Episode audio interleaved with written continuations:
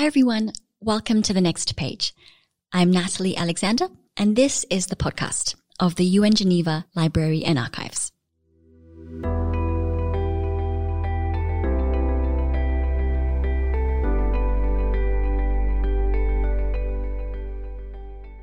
This is a special episode bringing you a story from history. While we cannot travel much these days as we work together through COVID-19, we hope this story will take you on a bit of a journey. Our colleagues Gudrun Beger and Colin Wells are joining us from the Institutional Memory section, which houses, among other collections and fonds, the League of Nations archives. Gudrun is team analyst and Colin is project manager for what we call the LONTAD project, the Total Digital Access to the League of Nations Archives project. And they share more in the episode about the importance of the League of Nations archives and the LONTAD project, which by its completion will ensure free access online to the entire archives of the League. Now, there's a lot to explore in these archives. And for this conversation, Gudrun shares a brief history of the world's most traveled document. As part of the team working recently on the processing of the mixed archival Nansen Fonds, they came across examples of some of the very first modern passports and travel IDs issued. Now, Gudrun shares a lot in this narrated story, so I won't say more.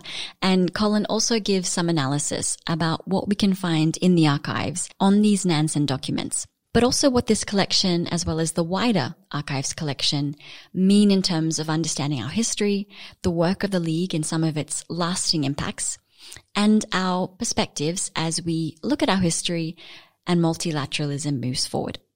Now, we recorded this episode from our own homes. It was a lot of fun and we hope you enjoy. Take care. Let's go.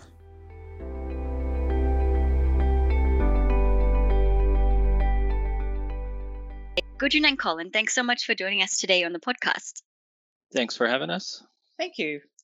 It's great to have our archives colleagues here. So, as we begin, let's firstly hear a little bit more about yourselves. Starting with you, Gudrun, how did you become an historian and what interests you about the archives?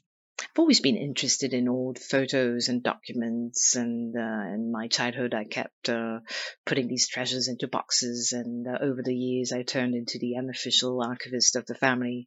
So it was only logical that I chose to study history and international relations. And I went to the UK, attended the University of uh, Kent and Oxford, and later joined the Graduate Institute of International Studies here in Geneva, where I got a PhD and um, I feel I consider myself extremely lucky to be able to combine two of my passions, which are um, preserving the past and studying it and seeing its implications in current affairs by working for the United Nations Library and Archives. Incredible. Um, over to you, Colin. I initially got into archives also with a historical background. So my sort of undergraduate major was in European history. Um, after sort of spending a few years sort of thinking about how I would turn that into kind of a professional career, I sort of stumbled upon the idea of going to library school and looking at either becoming a librarian or an archivist. And once I was in graduate school, I really gravitated towards archives. I did my archive studies in New York. And while I was there, we actually had the opportunity to visit the UN library which really kind of was the first time that I had the spark that you know, maybe I could actually do a career in the UN in library or archives. And then once I finished my degree, I actually applied for, at the time, what was called the National Competitive Recruiting Examination, which has now been updated a bit in the UN world and is now called the UN Young Professionals Program. And basically was eventually accepted and joined the UN here in Geneva in 2010. And I came here as the chief of the archives management unit, so basically responsible for all of the historical historical archives uh, activities in the library in Geneva. And obviously, the core of that activity is around the League of Nations archives, which, as an archivist, is really kind of a dream collection to be able to work with, just in terms of its sort of historical significance and also the fact that we have a really active research community, which means that there's a lot of interest and sort of different things you can really do with the collection.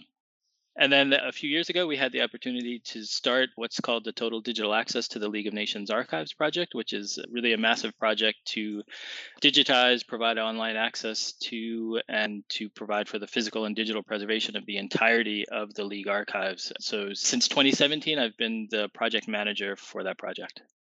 Incredible. We're going to hear a little bit more about the LONTAD project and the League of Nations Archives just in a little bit. So thank you, Colin. But we're going to start with Gudrun and come back to speak to you a bit later for some more of your analysis. Gudrun, you have a particular story today to tell us from our archives here. Before we get to that story, for those of our listeners who don't know much about the League of Nations archives, what are they and why are they important?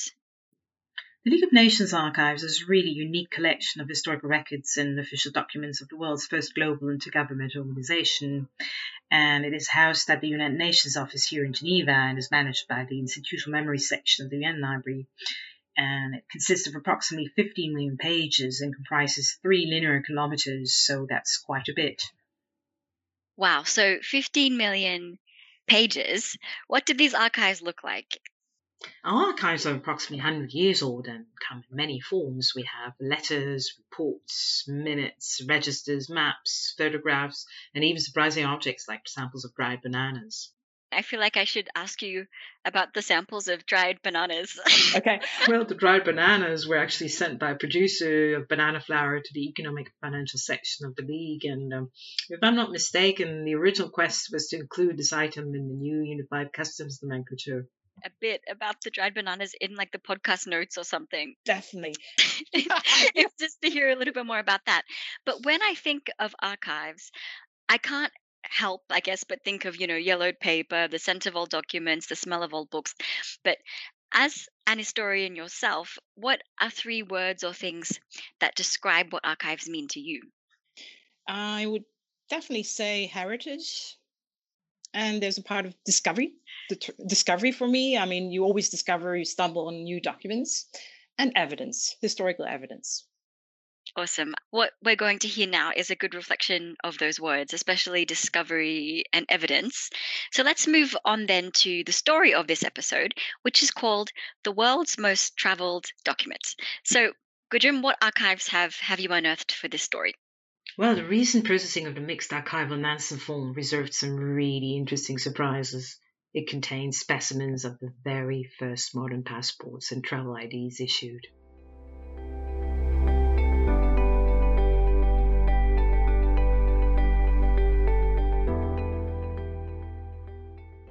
World's Most Traveled Document.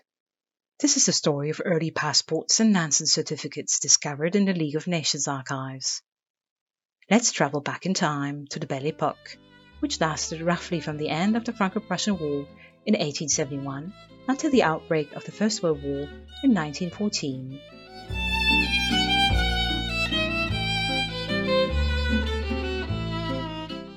Back then, travelers could roam the world unhindered, provided they had sufficient means to support themselves.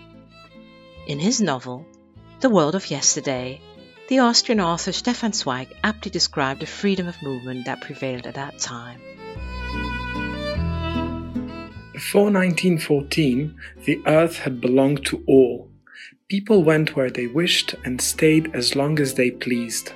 There were no permits, no visas, and it always gives me pleasure to astonish the young by telling them that before 1914 I traveled from Europe to India and to America without passport and without ever having seen one.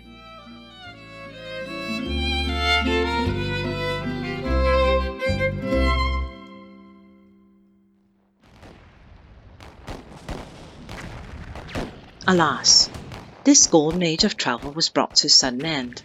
The First World War broke out. By the end of the war, the regime of mandatory means of identification had become widely adopted in the Western world. Suddenly, border officials were confronted with a plethora of travel documents of various shapes and sizes and were left with little, if no guidance, as to which ID was authentic. So, so these travel documents, do we have any of them in our archives? Yes, indeed. We do have some very early uh, travel documents, and uh, it really shows that at that time no standardized size or format existed. We found IDs printed on a single sheet of paper, with or without photos and uh, booklets of various shapes. So, uh, finding a solution to the lack of standardization was urgent as the resumption of peaceful diplomatic relations as well as economic recovery in Europe relied heavily on smooth border crossings. Freedom of movement was on the agenda in 1919 when the Treaty of Versailles established the League of Nations, but it soon became clear that fences are easier built than dismantled. National security concerns prevailed, preventing a return to pre-war travel conditions. To tackle the problem, the newly founded League of Nations convened a major meeting in Paris, which would have a long-lasting impact and shape modern travel as we know it today. The 1920 Conference on Passports and Customs Formalities and Through Tickets.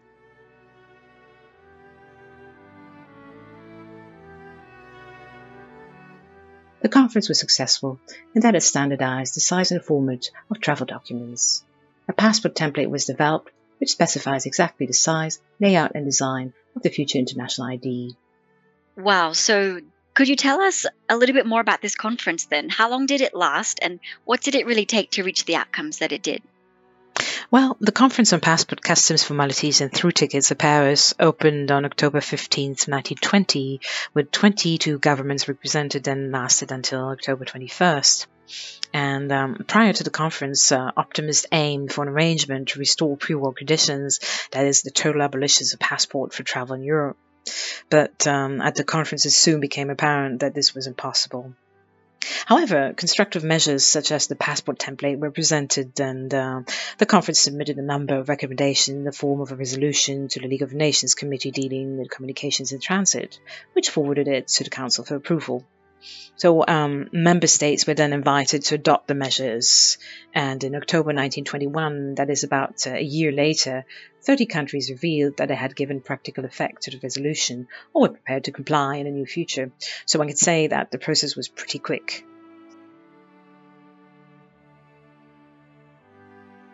But let's return to the new international travel document. At the 1920 Paris conference, it had been decided that the modern passport would take the shape of a booklet measuring 15.5 times 10.5 centimeters and contain 32 pages. It was furthermore decided that French was to be used in combination with at least one other language, and that the front cover of the document had to bear the country's name and coat of arms. Most of these regulations are still in use today, though modified versions as regards size and display of information.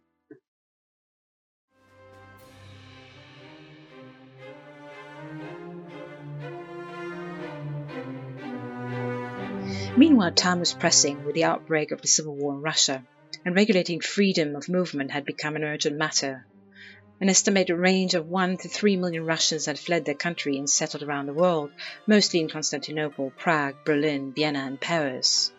In 1921, all these refugees had become stateless when the Bolsheviks issued a decree that revoked the citizenship of all Russian expatriates. The League of Nations established a structure to assist Russian refugees. Fridtjof Nansen, a Norwegian polar explorer and diplomat, was appointed first head of the newly created Office of the High Commissioner for Refugees. In July 1922, Nansen convened a conference at the League of Nations in Geneva, where he designed an innovative response to the post-World War I refugee crisis. Nansen obtained an agreement to create an identification certificate for stateless persons, also known as the Nansen Passport, this ID, normally valid for up to a year, was renewable at the discretion of the issuing authority. Wow, so diplomat and polar explorer, not usually two words you associate with the same person. Could you tell us a little bit more about Nansen, but also the conference? How was it? How was multilateralism at work there? Fridtjof Nansen must have been a truly exceptional character. Um, in his youth, he was uh, a champion skier and led the team that made the first crossing of Greenland in 1888 uh, using cross-country skis. That's quite a performance. And um, he was a very versatile person and studied zoology at the Royal Frederick University in Oslo. And um, he was not only a scientist and explorer, but also an exceptionally gifted diplomat uh, and humanitarian. And he received a Nobel Peace Prize, so um, that is quite a distinction. At the request of the International Committee of the Red Cross, uh, the League of Nations established an office to uh, assist Russian refugees, and Nansen became the first head of office uh, of the High Commission for Refugees. Um, and um, the major problem impeding Nansen's work on behalf of refugees was that um, most of them lacked documentary proof of identity or nationality, and um, without legal status, their lack of papers meant that they were not able to travel anywhere. Uh, this question was discussed during several preliminary intergovernmental conferences, and in 1922, a decisive meeting was then convened by Nansen in Geneva, and an arrangement concerning the issue of certificates of identity to Russian refugees was finally signed uh, on July 5th. This tackled the problem by offering a temporary travel ID to stateless persons. Incredible. So, as the first head of the Office of the High Commissioner for Refugees, I imagine he had some significant issues to lead, not only uh, this question of stateless persons. Well, besides the question of refugees, one of Nansen's biggest challenges was to find a solution to the repatriation of prisoners of war. And uh, in this regard, we can say that Nansen's nomination as a High Commissioner for Refugees was far from accidental. Not only was he a citizen of a neutral state, but he was also known for a strong sense of ethics and integrity, and um, his reputation as a polar explorer had made him hugely popular. So, um, in the end, it was not surprising that even the Bolshevik authorities accepted to discuss with him. So, in the archives, there are some of the Nansen certificates and passports. Could you tell us more about these? What what do we have in the archives, and what does it tell us about this time in history? Well, indeed, our unique collection comprises numerous Nansen passports or certificates issued in various countries, such as France, Luxembourg, and Greece. Fridtjof Nansen was highly concerned with the welfare of refugees as well as with their legal status. The Nansen passport were designed to provide solution for both and at the same time, an important new function was conceded to the High Commission for Refugees. The organization was granted the right to certify the identity of refugees without having to pass through a sovereign state authority. This meant direct protection of individuals by an international organization.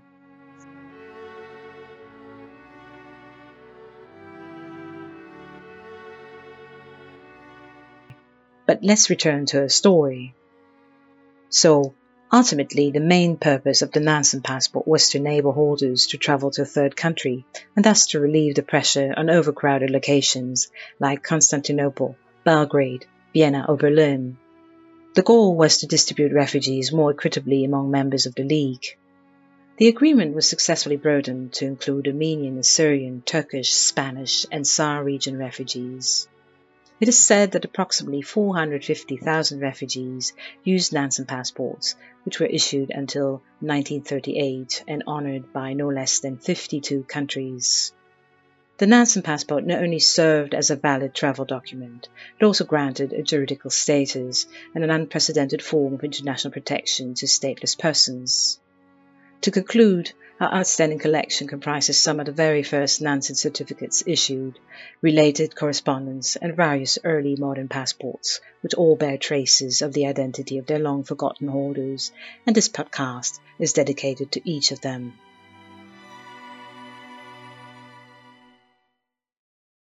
Thank you, Gudrun, for sharing this story. Colin, I would also love to hear your thoughts on this story and what it means more specifically for what we can find in the League of Nations archives. Yeah, if I can just jump in too, just to add a little bit more detail about what the archives actually hold in terms of Nansen passports and sort of related documentation. So, the Nansen passport system was actually generally managed by national immigration services uh, and whatever the divisional and administrative structures were in each country that participated in the Nansen passport system.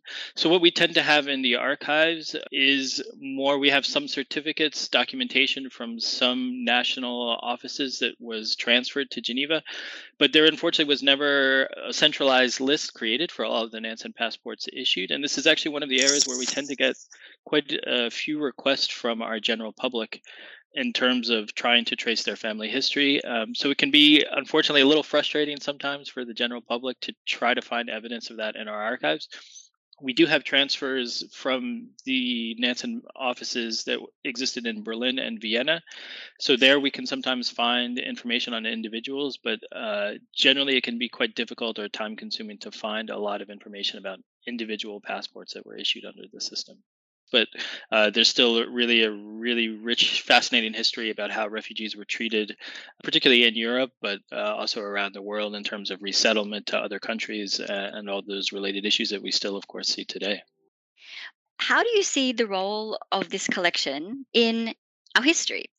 And maybe I can talk a little bit more generally about the collection, I think obviously the League Archives as a whole is really vitally important to understand how not just the United Nations, but the world generally approaches and tries to address issues multilaterally. So the League really was kind of an experiment and was the first organization of its kind. And so the League was really a crucible in which all the actors that we see today engaging in multilateralism were already involved in this kind of experiment to find solutions to the big complex international problems that existed at the time. So it wasn't just nation states that were discussing issues at the league, but you had a whole constellation of civil society organizations, what we would now call NGOs, and other groups that really saw the league as a forum at which they could address their issues you also had members of protected minority groups, uh, residents in mandated territories, technical experts of all kinds, and also just the general public that really tried to engage with the league and its member states in ways that are extremely relevant to today's world and how we see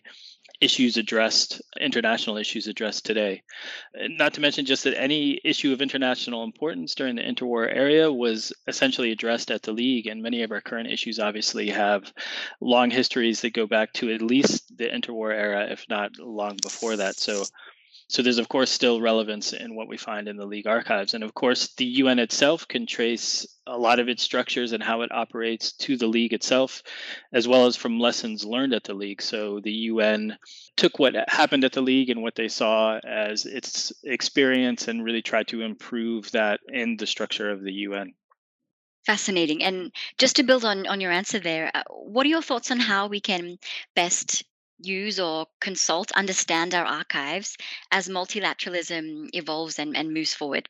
So, in terms of the LONTAD project, there really are two critical benefits that we see. Um, the first, of course, is the improvement to access. So, the League archives will be completely accessible online, and that will really Im- improve access to the collection. Uh, nobody will have to come to Geneva to access the entirety of the the archives and we really think that will open the doors to new sort of communities of researchers as well as new audiences.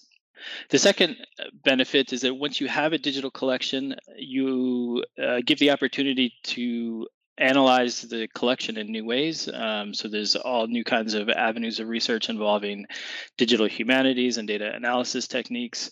So uh, we really think that this will open sort of the floodgates for historians and other researchers to look at the collection in a new way. And we're really quite excited to see what researchers do with that and again, uh, we're also looking forward to see what kind of new research communities start to use the collection that uh, haven't really before. So right now, our user community tends to be very heavily academic, but uh, we do think by having this online that that can open the use to people that have otherwise never really considered using the archive. So, whether that's journalists, the general public, secondary school and undergraduate students, or uh, really importantly, those who are directly involved in multilateralism, including diplomats, uh, NGOs, and other experts.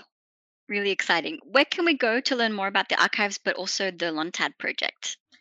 I would recommend a newly published Wikipedia page on the League of Nations archives and the LONTAD project, available in English and French and other languages. And for research purposes, the United Nations Library in Geneva has a page devoted to the League of Nations archives. And um, we also have a very informative web page on our digitization project. So, so we'll make sure to have the links, um, also to to our social media links as well in in the show notes to both of you, thank you so much. It's been really, really interesting for me, and I hope for our listeners too. So I hope to see you both again on, on the next page. With pleasure. yeah, yeah, that was going to happen. Go ahead first. okay, with pleasure, Natalie. Thanks a lot for having me. Thanks very much, Natalie. It was really fun.